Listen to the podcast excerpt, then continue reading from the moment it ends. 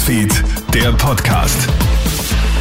Hi, da ist Julie Frei. Es freut mich sehr, dass du beim Kronehit Newsfeed Podcast reinhörst. Ich habe da ein kurzes Update für Montagabend. Österreich ist so abhängig von russischem Gas wie selten zuvor. 98 Prozent unseres Gases kommen aus Russland, zeigt sich Umweltministerin Leonore Gewessler heute Vormittag verärgert. Die Entwicklung in den letzten drei Monaten, vor allem des Jahres 2023, geht in die falsche Richtung. Die Anteile steigen, statt dass sie sinken.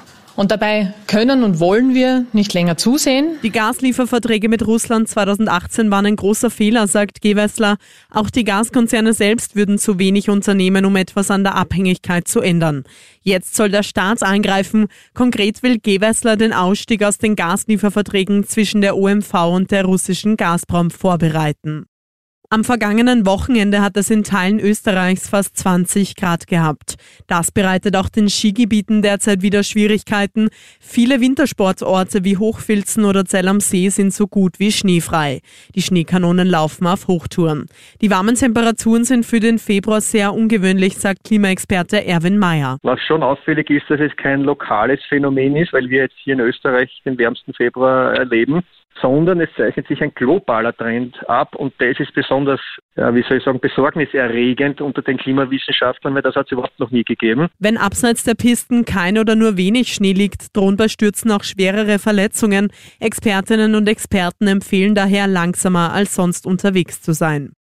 Das Verfahren gegen 165 Aktivistinnen und Aktivisten ist jetzt gestoppt worden. Im Zuge der Proteste gegen die Europäische Gaskonferenz 2023 in Wien waren die Klimaprotestanten in Verdacht der schweren gemeinschaftlichen Gewalt geraten. Damals sollen sie Widerstands gegen Beamten geleistet haben. Aufgrund mangelnder Beweise ist das Verfahren jetzt eingestellt worden. Im Gegenzug hat es auch Diskussionen gegen das polizeiliche Vorgehen gegeben. Und 190 Länder haben gestern in 25 Sprachen das American Football Highlight des Jahres verfolgt, den 58. Super Bowl.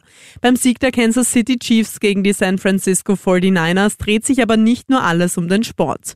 Kein anderer Star scheint in der Nacht auf heute so oft am Screen auf wie Taylor Swift, berichtet Kronehit USA-Reporterin Barbara Gasser. Insgesamt sind es 55 Sekunden gewesen. Das mag bei einer Spielzeit von 74 Minuten und 57 Sekunden minimal erscheinen.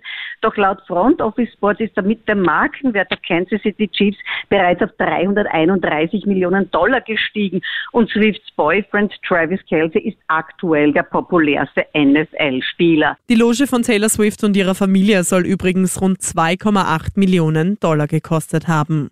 Unser Newsfeed-Podcast bleibt hingegen weiterhin natürlich kostenlos für dich. Ich freue mich sehr, dass du reingehört hast und wünsche dir noch einen schönen Abend. Bis dann. Krone Hits, Newsfeed, der Podcast.